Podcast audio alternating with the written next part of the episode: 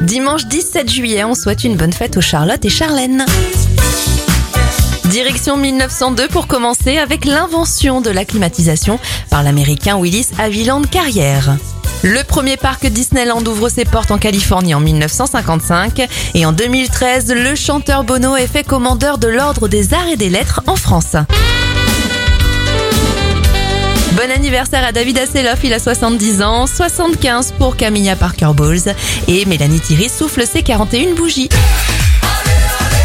On termine avec le titre numéro 1 en France en 2010, Jessie Matador avec Aléola Olé.